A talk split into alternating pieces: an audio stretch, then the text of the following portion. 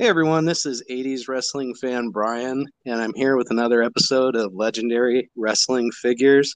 I'm super excited. I have a guest today. It is Evan Ginzburg. He is the producer of a documentary that was called Wrestling Then and Now from about 20 years ago. He's the associate producer of one of my favorite movies, The Wrestler, uh, with Mickey Rourke. He's also the associate producer of a, uh, a really cool documentary from about five years ago called 350 Days. And uh, along with that, he's the senior editor of Pro Wrestling Stories, which uh, I click on those links on Twitter all the time. They've got a great crew that uh, that sends in stories to those guys, and and Evan is the senior editor there. So, uh, love to welcome Evan. Now, how are you doing this evening, Evan? I am good. I just uh, recovered from a co-op board meeting, and here I am. yeah, I'm good. Well, I, I, sincerely thank you for joining me. It's uh, super exciting to get to uh, to know you over this format and uh, to ask you some questions. Oh, my pleasure. My pleasure. Um, before I get into uh, some of those projects I just mentioned, I'm kind of wondering um, what age were you when you started getting into wrestling? And uh, was it always in the northeast? Like did you grow up in the northeast? And uh, how old were you when you started to uh, get interested in pro wrestling? I am a lifelong new yorker as you can hear from my accent. Brooklyn born.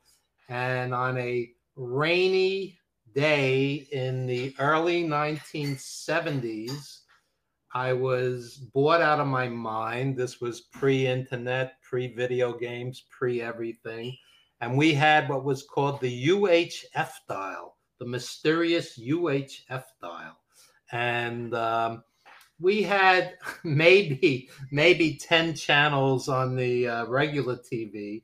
And like I said, I was bored. I was stuck in the house all day. So I'm uh, I'm just going from one station to the other on UHF and I get to channel 47, which was a Spanish language channel, and I see an Indian, an Indian getting pounded by some massive behemoth, and it turns out it's Chief Jay Strongbow. And I, I didn't even know what I was watching, you know, but I was just hypnotized, hypnotized. And all of a sudden, Chief Jay Strongbow starts doing this herky jerky uh, war dance. and you know he, he makes this unbelievable comeback. This is ten years before Hulk Hogan's comebacks, and uh, he pins the guy who had like a hundred pounds on him. And I just sat there like like in awe. These these were like superheroes and super villains. And as a kid, I was a total mark and I I made a mental note when was this show on, and I started watching every week. And at that time, Pedro Morales was the uh, WWF World Champion, and uh, at Madison Square Garden, you were not allowed to go until you were 14 years old because it was it was bloody and it was violent. And uh, I go on my very first match was June 24th, 1974. And I walk into Madison Square Garden with my dad, of course, because I was still a kid. And um, we had a black and white TV.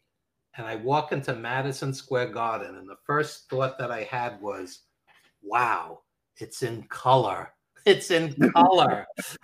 and of all people, of all people, who who is opening the show? Jose Gonzalez, who ultimately would kill Bruiser Brody. But yeah, ironically, but uh, on that show, on that show, the main event was Bruno Sammartino and Chief Jay Strongbow against Nikolai Volkoff and Fred Blassie. And the co-feature was the Valiant Brothers against Dean Ho and Tony Garea and there were a ton of other legends on there, Killer Kowalski, you know, and you know, I I was just in awe. I was just like starstruck. And uh, my dad was a New York City taxi driver, and uh, he never broke 25 grand, uh, you know, a year. And it was a very blue collar thing back then. And at that point, Bruno was the world champion. And, um, you know, we had the Italian strongman Bruno. We had the Polish the Polish strongman Ivan Putski. It was very blue collar and ethnic. Dominic DeNucci, Davey O'Hannon, etc., so on you know, very ethnic. They wanted to appeal to every ethnic group, and, and New York has always been multicultural. And, um, you know, total mark and just loved it. And what younger fans today, many don't understand, they'll say, oh, you know, Bruno and Pedro and Strongbow, they were just punching and kicking. But we thought it was real. And every punch and kick we felt it. You know, they, were kicking us. That was the school bully kicking us. And well, we, plus, we, when you when you saw a fight, that's what a fight would look like. You know, it was punching and kicking. You wouldn't see it, but, you know. So yeah, and what they also don't understand is they had charisma off the charts. Bruno would walk in, you know, in a pair of tights, and the building would shake. There, there was no you know, there was no entrance music, there was no pyro, there was no nothing. It was a guy with unbelievable charisma in a plain black pair of tights. And pretty much, you know, it was magic. It was just magic. And a few years later, the quote unquote big kids, the big kids were telling me, it's fake, it's fake. And then you started to hear the rumors Billy Graham's going to beat Bruno, superstar Billy Graham, on April 30th, 1977 in Baltimore. And it's exactly what happened. It's exactly what happened. So then you then you're looking at it, you know, in a different way. Okay, it's not real, but it's still magic it's still magic. You know, if if you're watching a movie, you know, at, during that era, you know, Clint Eastwood really wasn't shooting the guy. Charles Bronson really wasn't shooting the guy. There was that suspension of disbelief, and I looked at it very differently, but I still loved it. I still loved it, and um, that's a long-winded way of answering your question. when and how did I discover pro wrestling? No, that was a great answer. I loved it. And uh and if I'm if I was listening correctly, I'm guessing you were um probably around fifth grade when you when you found it on the television, maybe eleven, maybe ten um, years old, probably probably eleven or twelve. Yeah, so I would, say, I would say that's exactly right. And at age fourteen, I um, went to my first garden card, and um, right after that, the maniac John Tolos wrestled Bruno at the Garden, and we had the California LA TV tapings in New York, and we had the Florida TV tapings in New York. And Vince McMahon Sr. was well aware that these were big stars, and all of a sudden, there's John Tolos from California wrestling Bruno, and this was a huge deal. And um, John Tolos is one of these guys who uh, wrestling hasn't been kind to because his career peaked 10 years before WrestleMania and the Rock and Wrestling connection, and there's not a lot of footage of him. But those that grew up on John Tolos realized he was one of the greatest heels of all time. And Tolos.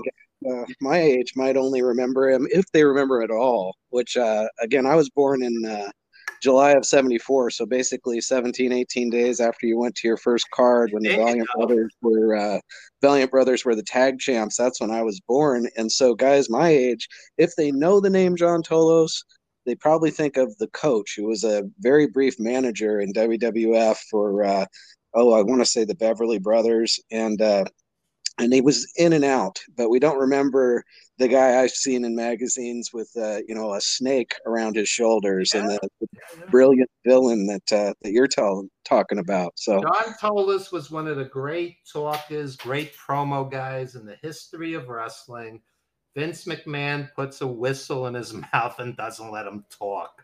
So you know, Vince, Vince you know, made a lot of big stars and neutered a lot of great stars. And Tolos was one of the guys he had, he just, you know, wasted, squandered. Herb Abrams used them better as a uh, manager in UWF, believe it or not. And, uh, you know, and Tolos basically wrestled until the mid to late 80s and, you know, eventually, you know, retired. His body gave out on him. Tolos um, did a um, interview where he said, I was wrestling for the AWA. It was a snowstorm. I was on the undercard. I was 54 years old or whatever. And he goes, This is it. This is it. I'm going back to sunny California. And he retired. And uh, mm. I'm work I'm actually working on a book on his life because uh, not not because it's going to sell a million copies, but because I just think he deserves his due because uh, there's many guys. I mean, Bobby Duncum in in WWF, uh, Waldo Von Erich, Spiros Arion, just great, great guys who, you know, like I said, came before the uh, the explosion, the Hulkamania rock and wrestling explosion, and uh, people just don't know what huge stars they were, and uh, headlined around the world in Madison Square Garden, and um, it, it's it's a shame that some of these people, are, like the young, the kids, don't even know who they are. You know, they don't even know them, and it's uh, it's really unfair. History isn't always fair. Well, I want to uh, thank you because in all of your projects, you're able to bring forth these uh, these sides of wrestling and these stories that deserve to be told, but uh, unfortunately aren't. And so, in 350 days, you've got a behind the scenes look with uh, many who have passed just in the five years since it came out. Um, and you've got these uh, this flip side that people just don't think about when they're watching when they watched the guys on TV of how much sacrifice all these uh, legendary performers how much sacrifice they put themselves through and their families through in order to entertain all of us as uh, as fans. And sure they got fame and they had fortune but the fame and the well the fortune is fleeting. And as you're saying now you know the fame is fleeting as well. So uh, well let me let me just say one thing about that. Um, these guys many of these legends were dear friends of mine. And for many of them the, the fortune part of it was an absolute myth. The uh, Valiant brothers were the number one tag team in the world in the uh, mid to late 70s. I mean, they were tag champs pretty much everywhere, headlined in Japan, etc., so on. Johnny Valiant told me he never broke a hundred grand in his entire wrestling career, and you're on the road 300 plus days a year and uh, you're sending money back home and you have your road expenses and your taxes and etc so on. And it's pretty much a myth um, that these guys all made you know great money. By the hulkamania era guys like nikolai were pulling in 400 grand a year which is a lot of money for that time.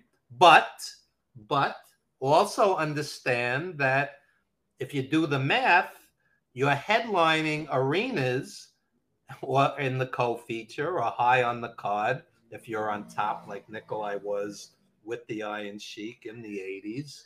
And um, you know, if you're wrestling over 300 dates a year and you're making 400 grand, it's not a windfall. you know, yeah. do the math. Yeah. It's not a windfall. And, and they still uh, it, correct me if I'm wrong, but they still had to cover the expense of their hotel, their food, oh, their oh, yeah. oh, their gas money. Yeah, so um, three meals a day and uh, everything else that goes along with traveling from town to town, night after night after night.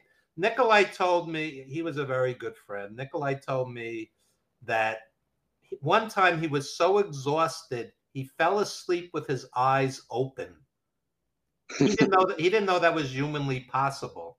That's how exhausted he was, you know. And uh, so the idea that they were all millionaires and and the the fanboy perpetrated myth that they all quote all pissed it away on wine, women, and song is ridiculous. Ridiculous. Especially with Nikolai, who you can probably tell me stories about. Didn't he have his hot plate that he would take everywhere and cook in the room? And then he, you know, he was very, uh, uh, he was smart about saving his money. Um, I, I, I, you know, I, I, I actually roomed with Nikolai several times over the years where we would share a room.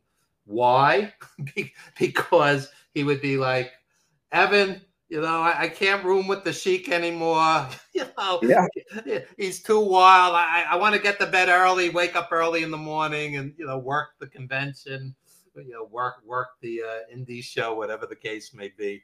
And uh, Nikolai would wake up at the crack of dawn, and he had these old school wooden blocks that he carved in the old country, and he would do hundreds and hundreds of push-ups first wow. thing in the morning and uh, so one day we're in the room, and you know, you always have time to kill. And he goes, Evan, let's arm wrestle. And I'm like, okay. And I so for, for the viewers who, for the listeners who obviously don't know, I, I'm 6'2, you know, 220 or so. I'm not a 98 pound weakling. I'm in the gym all the time. I start to arm wrestle Nikolai. I could not move the man one inch, not one inch. He used to he used to squeeze fruit on TV and make it explode in his bare hands. That's how mm-hmm. powerful he was. I mean, you can't imagine how strong this man was. And when he died at 71 years old, one, I was devastated, but two, just shocked, shocked, because he was a health food nut. He took care of himself, he exercised, but again, again, what people forget is when you're on the road 300 plus days a year, and that's how we got the title 350 days, because guys like Ric Flair were on the road 350 days a year. Yeah. Uh, Bret Hart told us 330.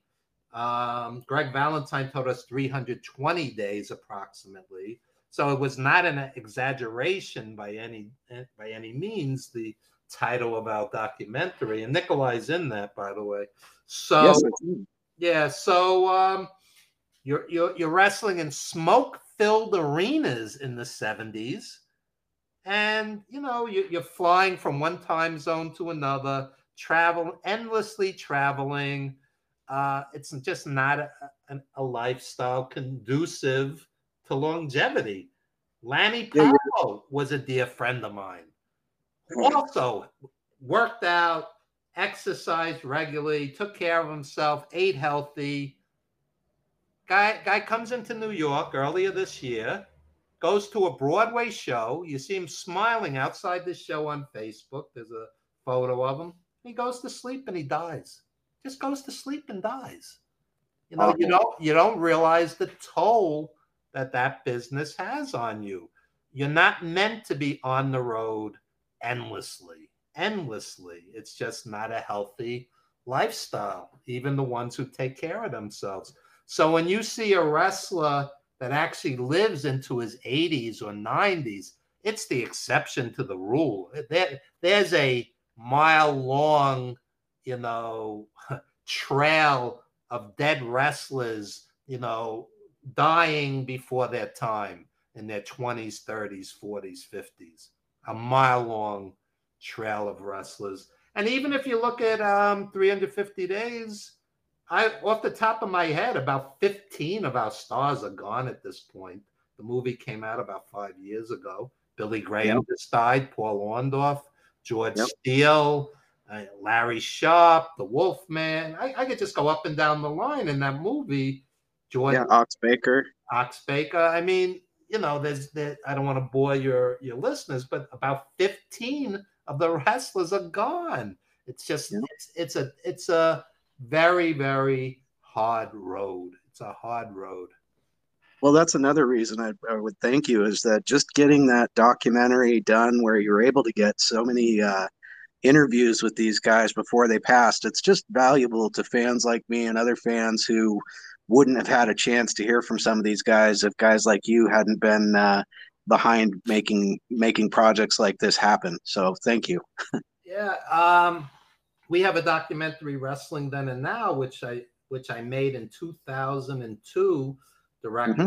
director dwayne walker um i'm more the uh, on the production side of it but um yeah we you know with with streaming now all of a sudden it's on tubi and plex and i'm watching this and it's like half my friends in there are dead it, it, you know it's sobering it's Killer Kowalski, Nikolai, Don Dr. Death Arnold was a huge star, but again, his career peaked in the in the 50s, 60s, 70s. So fans today just don't know him, but he was a main event guy. Um, yeah, so it's to me it's important to tell their stories and to preserve you know these stories for posterity. I mean the average the average filmmaker is not chasing around the wolf man with a camera. You know you know we did we did.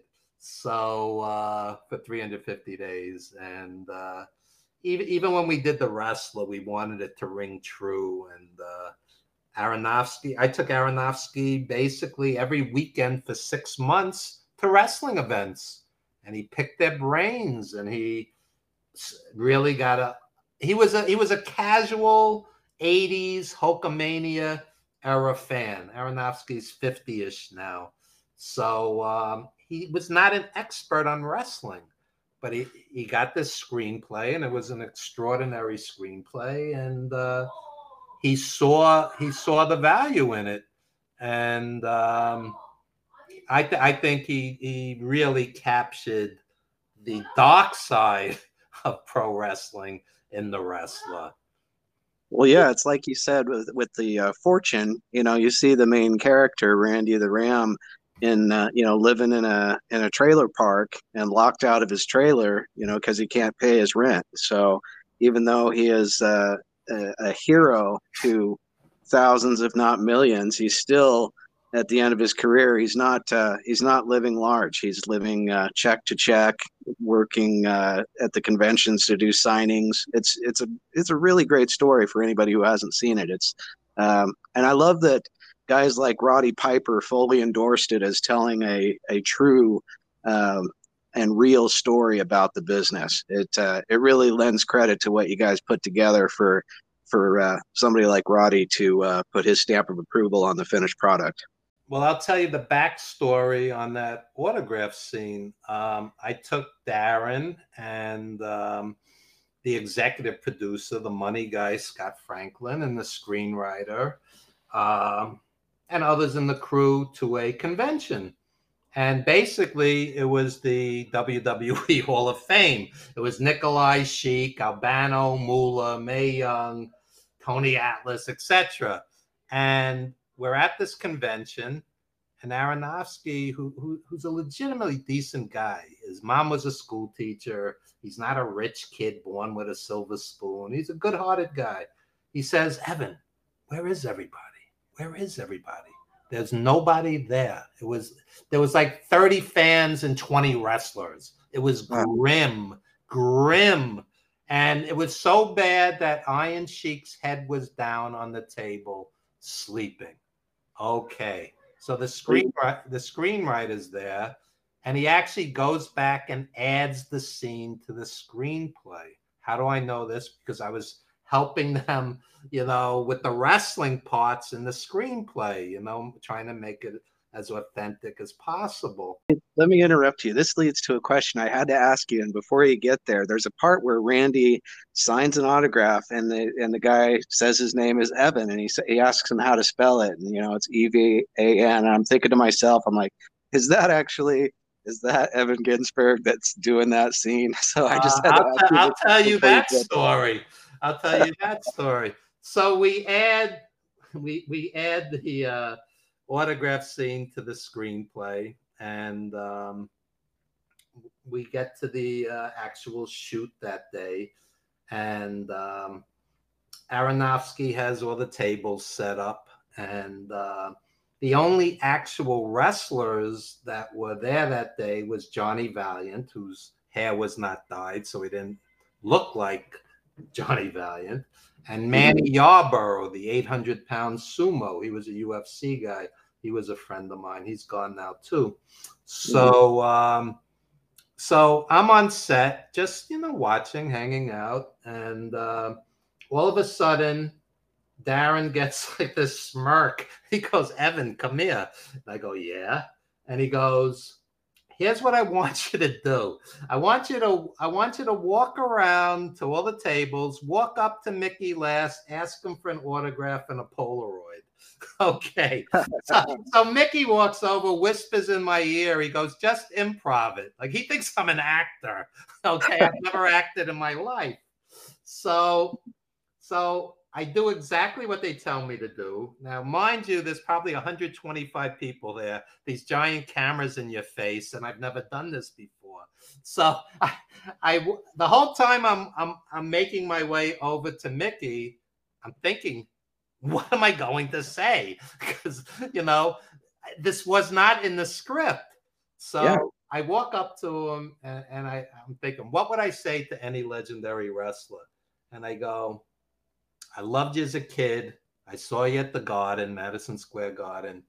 Can I have your autograph? And he looks at me and he goes, What's your name?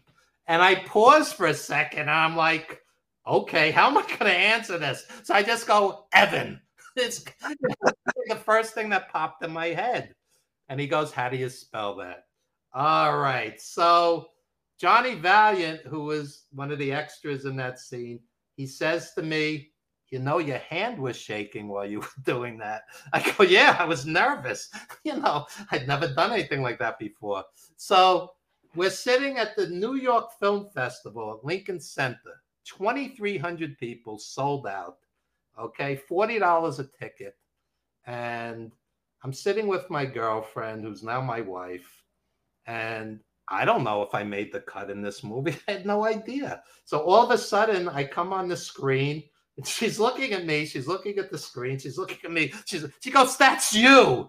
That's you." the whole thing is just surreal, really surreal. And a buddy of mine who's not a wrestling fan but a film fan, he said to me, "quote He said that was Aronofsky's gift to you. That was his gift to you." That's that's so that's your little piece of immortality because that movie will be seen forever. Because because Mickey's performance is one of the greatest performances ever set to film. He won the Golden Globe, best actor in the world for that role, and should have won the Oscar. He should have won the Oscar, but you know the Academy Award always likes the um, you know, socially aware.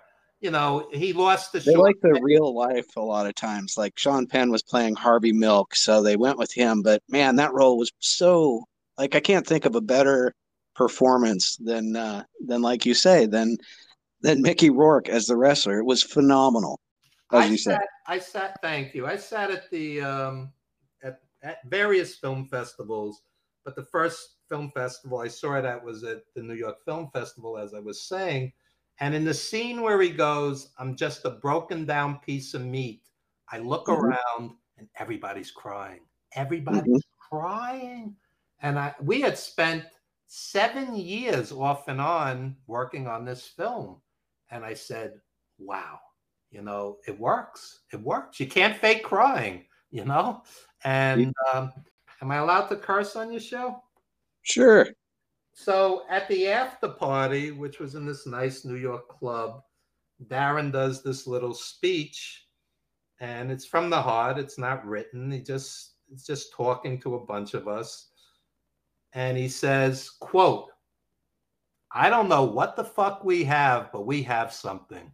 That's his exact words. I'm not paraphrasing.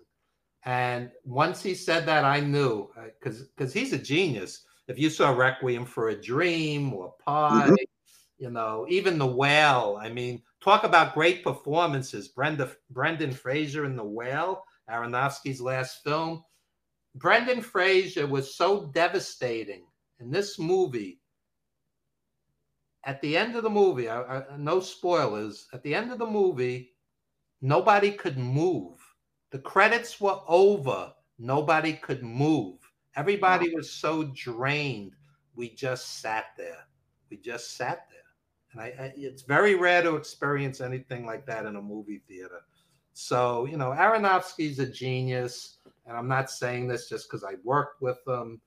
Um, you know, his filmography speaks for himself. I mean, it's it's an amazing body of work. And um, I'll tell you another quick story. Um, the wrestler was shot on six million dollars. I know because I was at the various funding uh, meetings. We wanted eighteen million dollars. So most most of those wrestling sequences in the movie, those were real wrestling fans. This was these were not extras for the most part. Okay. Yeah. So so we would be like interrupting a Ring of Honor show, and they were like getting pissed because they just wanted to see the wrestling. So at one point, Aronofsky actually gets in the ring and, and says, "Guys, guys, we're gonna do good by you. Just just let us, you know, you know, get our stuff in. You know, get you know." So it was like guerrilla filmmaking. We had one, two, three shots, and that was it. We we we weren't doing twenty takes. They didn't want us there. It was wild. The whole experience it was it was one of the great experiences of my life and uh, very proud of it. And nobody got rich from it. It was a it was a low budget indie film but um hundred years from now people will be watching that film for mickey's performance. And i say i say this all the time you don't have to be a wrestling fan to appreciate the wrestler. You don't have to be a boxing fan to appreciate rocky. You know a good film is a good film there's 15 or so minutes of wrestling in the wrestler. There's 15 or so minutes of boxing in, in, in Rocky. You know, it's about it's about the movie. It's not about the action sequences. Well, it's it's not even um, it goes further than the wrestling part of the movie, and even goes further than Mickey's performance. At uh, Marisa Tomei as uh, outstanding. Evan Rachel Wood as as uh, Mickey's daughter, again outstanding, and even his uh, his fellow wrestlers in their performance in their performances, they come across as so real and so. Um, just to, as far as a story of the human condition, it's an outstanding film that I can't say enough good things about. And uh, and yeah, you and everybody involved with that should just um, feel so proud of being a part of that film because it really is something special. Thank you. Um, it's from the heart. Um, at one point, we could not get the funding we needed, and, and Aronofsky is considering considering Nick Cage, and um, he's like, Evan, we're gonna go meet Nick Cage. Um, he says, "You be the point man. Uh, meet him in the garage at, at Hammerstein Ballroom, where Ring of Honor is." Uh, having a show. Just just get them. You have to remember this is 2006, 2007 because uh, the movie itself came out in 2008, and Nick Cage was a huge, huge star at that time. He's like, meet him, meet him in the parking garage. Just get him backstage, you know, without any paparazzi, without any drama. You know, I knew the Ring of Honor guys, Cary Silkin and everybody. So I, I said to him, you know, do me a favor. We just got to get him in quick. So I meet him in the parking garage. And for like 10 seconds, I'm like marking out because he's like one of the biggest movie stars in the world at that point. And then for whatever reason, I, I just glance at his shoes and I'm like, he's just another guy in a pair of shoes and jeans who breathes the same air we all do, you know? And uh, he happened to be like just super, super down to earth, like a really super nice guy. And I'll never forget, we're watching Ring of Honor, and he says to me, Is this real, like UFC? so he, he, didn't even know what he was watching. And wow. um, so after, it was a great evening, super nice guy, you know. And um, so I'm sitting with with Darren after the fact, a couple of days later, and and Darren goes, Evan, you know, Nick Cage is bigger box office, but but Mickey's the right guy. Mickey's the right guy. And that's thousand percent. Yeah, that's that's an artist talking. That's not a biz. You know, the business decision is you get the bigger movie star who's going to draw more money. But but Darren is an artist first and foremost, and um, yeah. So uh, the rest is history, and um, yeah, very proud of it. And Ironically, the uh, executive producer of 350 Days is also named Darren, Darren Antola. And I meet with him, and uh, he's like, I want you to do for this documentary what you did for The Wrestler. You know, um, basically be the wrestling guy, get us whatever we need.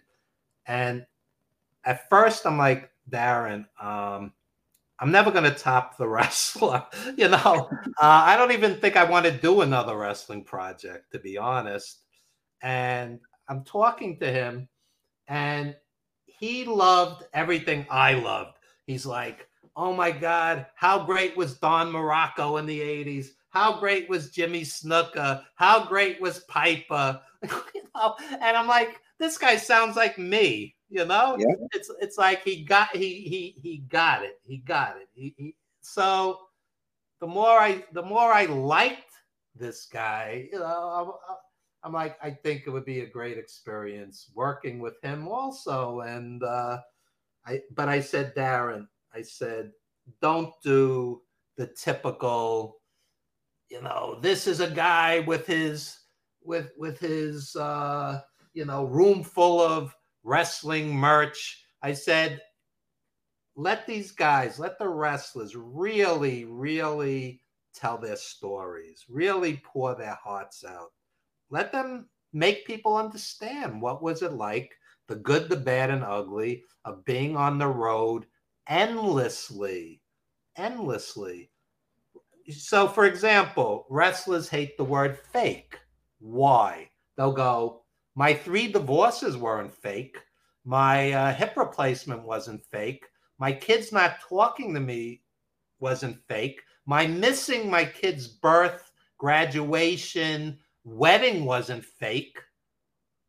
You know, and 100%. Yep. Yeah. Yeah. And this is what people don't understand. And, uh, you know, um, when I, every day on social media, you'll see you'll see these fa- these fan pages that are meant meant to honor these guys, and they'll just pick a name out of a hat and they'll go, Roddy Piper was overrated. Andre the Giant was overrated. Bruno Sammartino was overrated. And I'm like, kid, you aren't there. You have no idea what you're talking about.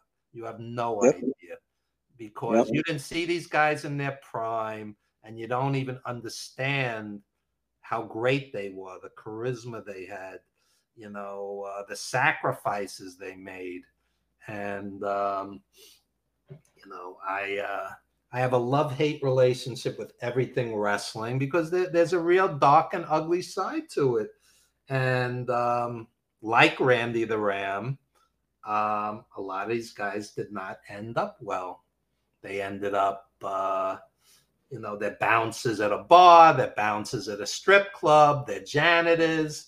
You know, they're they're you know, a lot of these guys did not have degrees. They were blue collar guys, and you know, and on top of it, there's no health insurance, there's no 401ks, there's no pensions, which is absolutely ruthless.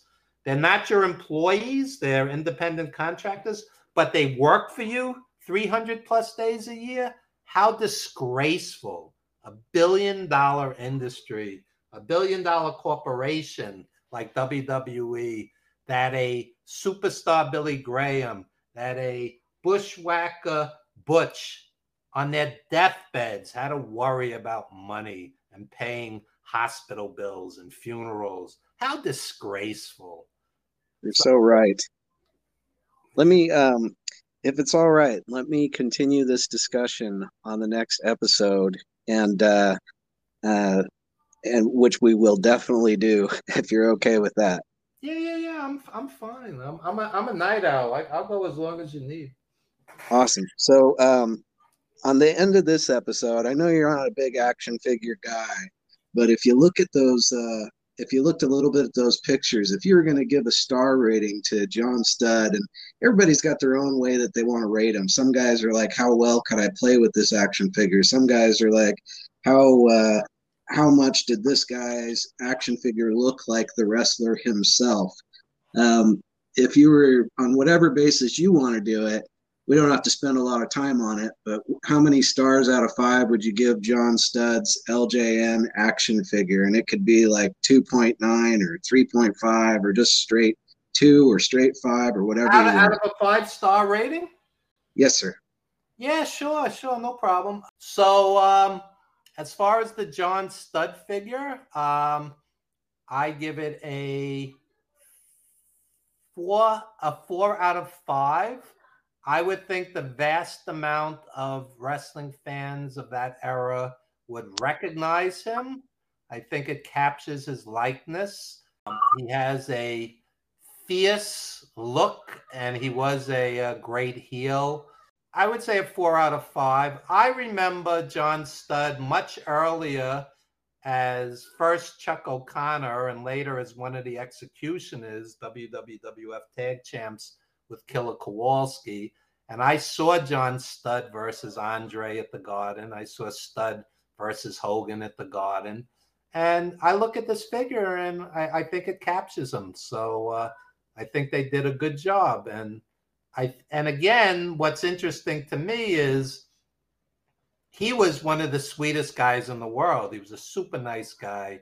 He died very young in his late 40s and um, it was very sad because anybody that knew him liked him, and you know. But as a great heel, he looks the part with the, with this action figure.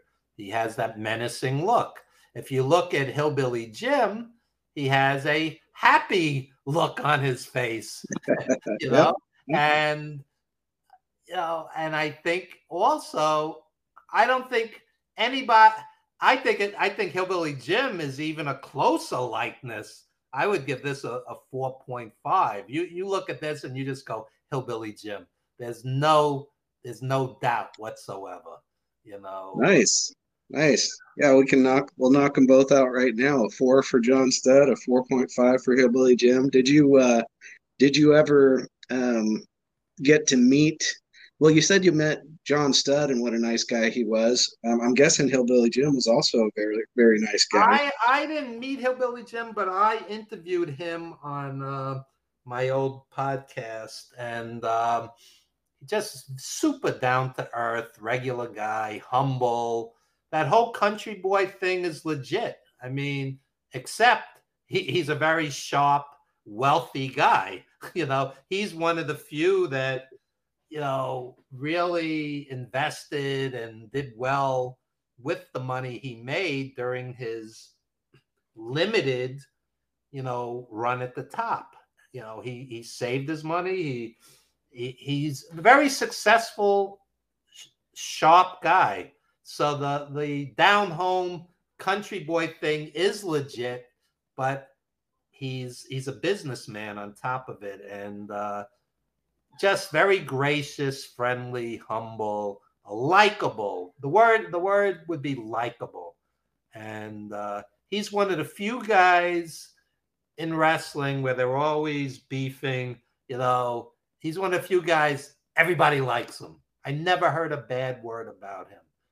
And very cool. Speaking of which, speaking of which, yeah, Nikolai, who was a dear, dear friend of mine, um, Nikolai, when he died um, at age 71, um, Bret Hart said publicly, quote, Nikolai Volkoff was the nicest man I ever met in pro wrestling. Oh, Bret Hart met everybody. Bret Hart knew everybody. So, yeah. And when my mother died, Nikolai called my house. Nikolai, mm. Nikolai had met my mother. I mean, he was just a good human being. And Nicola, and yes, the action figure captures him at a certain point in his, you know, career, you know, mid 80s. Um, so I would also say 4.5. I don't think you would look at him and go, Boris Zhukov. you know, it looks like Nikolai. It really does look like Nikolai. Um, Definitely.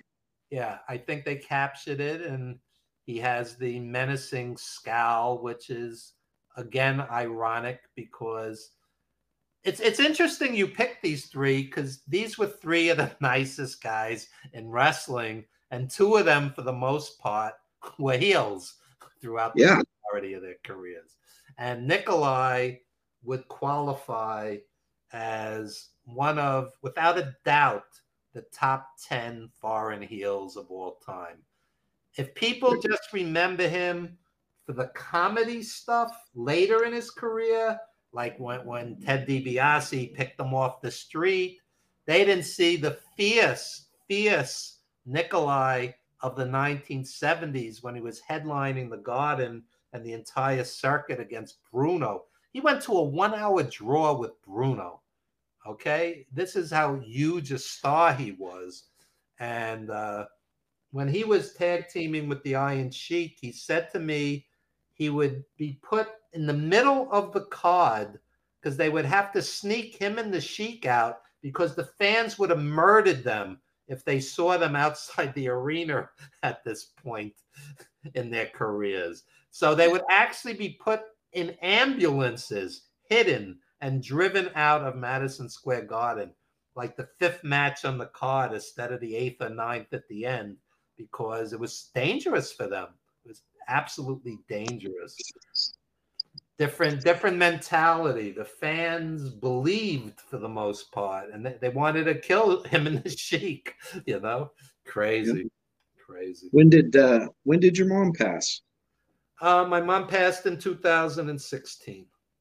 I lost mine in uh, 2013, so I I know what you, how horrible it is to lose your mom, and how uh, how it, the pain never really goes away. It's just a little a little different. So yeah, the the myth the myth that um, time heals all wounds, um, time softens all wounds, but it, you know it's still your mother, it's still your father. And, and since we're on this subject, let me say that when I look back at going to wrestling in the 1970s, you know, my father died in 1980.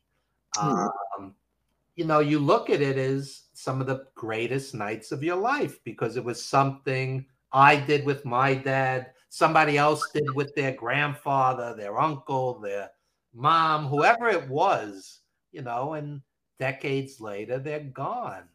They're gone. And, you know, re- wrestling, you know, whether it's, you know, the fact that it's a work is irrelevant. It's some of the best nights you ever had. You were with beloved friends and family who are no longer here. And very well, very well said. I agree with you 100%. Oh, absolutely. Absolutely. And I'll tell you, um, I'll watch an old match, an old school match, and you look in the ring and there's, you know, Nikolai or John Studd or, you know, whoever it may be. And they had so much charisma, you can't believe they're gone. You know, it, it's really like a disconnect. And the, the more you watch it, you go, wow, that ref is gone. The, the announcers are gone, you know.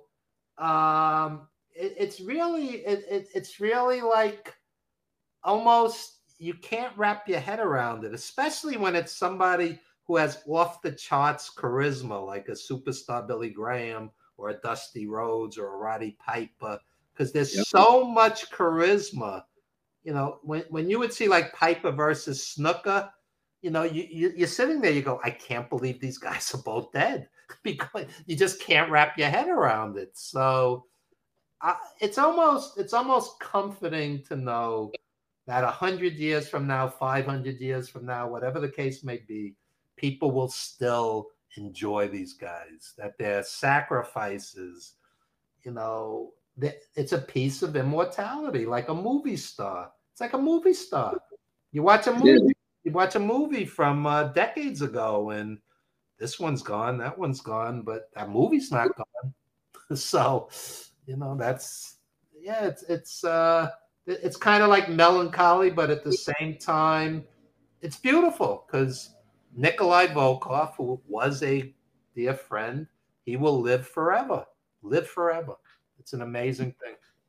It is one of the uh, highlights from the uh, convention I went to. It was the first time I went to one of these, and I'm in Northern California, so I flew out to New Jersey just to go to this and spent about five days out there. And one of the highlights was uh, towards the end of the day before the wrestling card began. I uh, one of the things I've done since about January is I've taken these old action figures and I've uh, repainted a lot of them with more detail than they originally had. And so I brought um, about a half dozen with me to give away. And so one of those was a Nikolai Volkoff that I painted with more detail, where I, you know, put uh, white laces on his boots and the little blue stripes on his uh, trunks that aren't there on the original figure, and uh, and painted the soles of his boots white. White, and so I searched out and found uh, Nikolai's son, Andy Weinberg, and so I was able to have a a real nice five six minutes uh, talking with Andy, where he shared some stories of Nikolai. I got to tell him how much I appreciated his dad and how I'd heard nothing but nice things about him, and uh, it was just a really really cool experience to be able to to have that and to be able to give him uh, one of these figures of his dad and, and uh, like I say, get some personal stories from him. And I'm sure you've uh, you've also spent some time with Andy, and, and he plays a heel manager, but uh, what a nice guy, uh, like his dad, as far as my dealings with him. Oh yeah, um, I'll tell you a funny Nikolai story. Yeah, we're working we're working a convention, um, the Hollywood Collectors Show, and after the convention, we're on a, a shuttle bus going back to the airport, and uh, a woman's sitting on the bus, and she's looking at Nikolai, and she's looking and looking, and finally she goes, "You're Nikolai Volkoff, right?" And, and he was like the friendliest guy, you know, very warm, sociable, and yes, very nice to meet you. And they start talking, and uh, Nikolai goes, uh, I want to introduce you to my partner, the Sheik. And um, the woman looks at the Sheik she, and she's like staring and she's looking him up and down and he's exhausted and, you know, he's, he's uh, disheveled. and uh, she, she goes, You're not the Sheik. And she, he, he gets so pissed.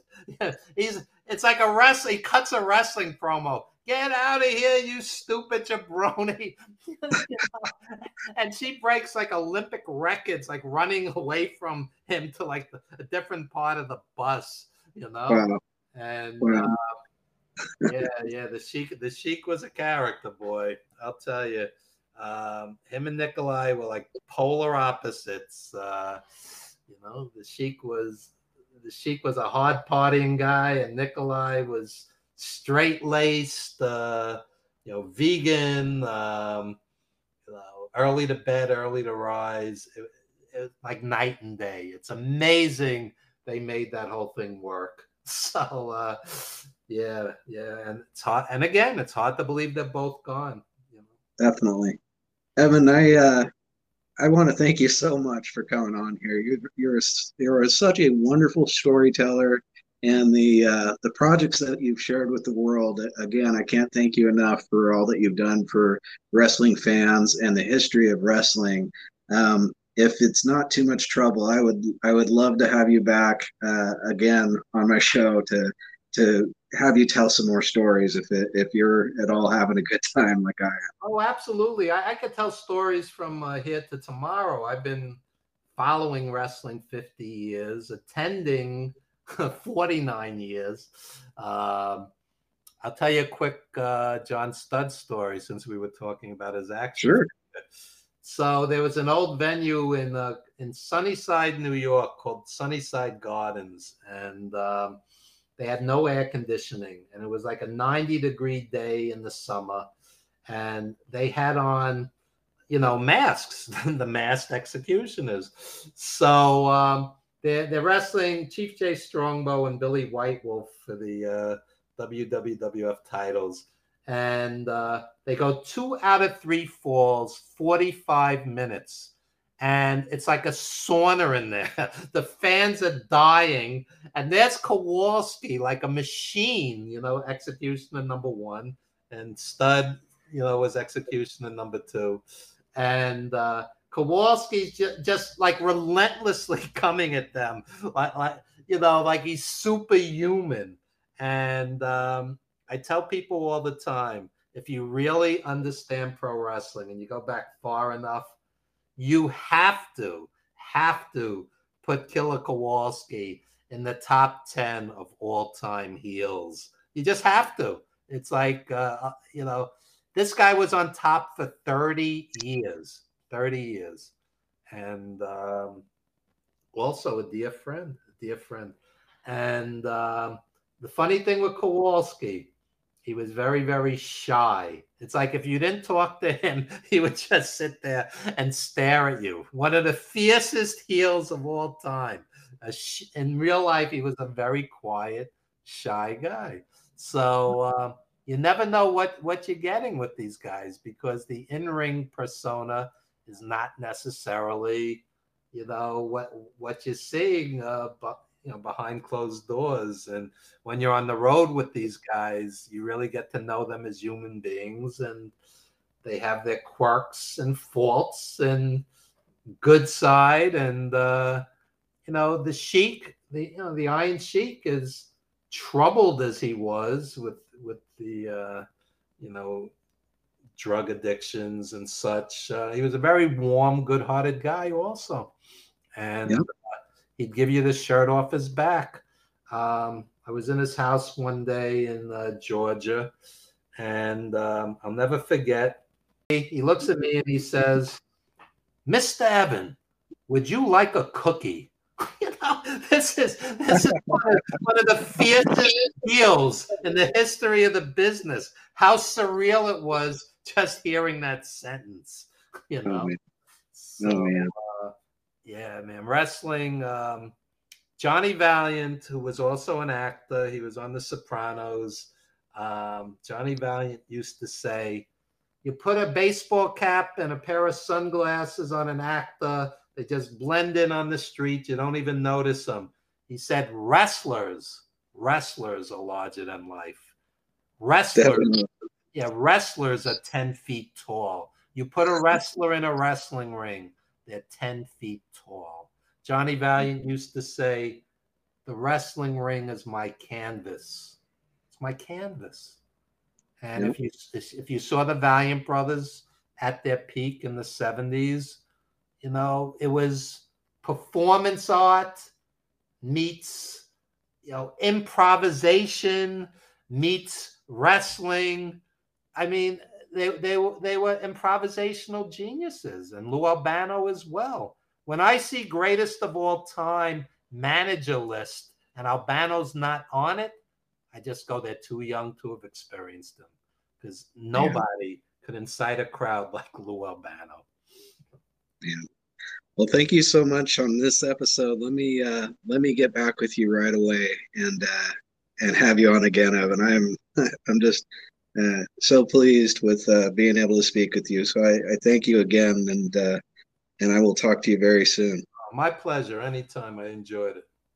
All right. So for legendary wrestling figures, this is 80s uh, wrestling fan Brian with uh, Evan Ginzburg. Such a such a great storyteller. Thanks everybody, and take care.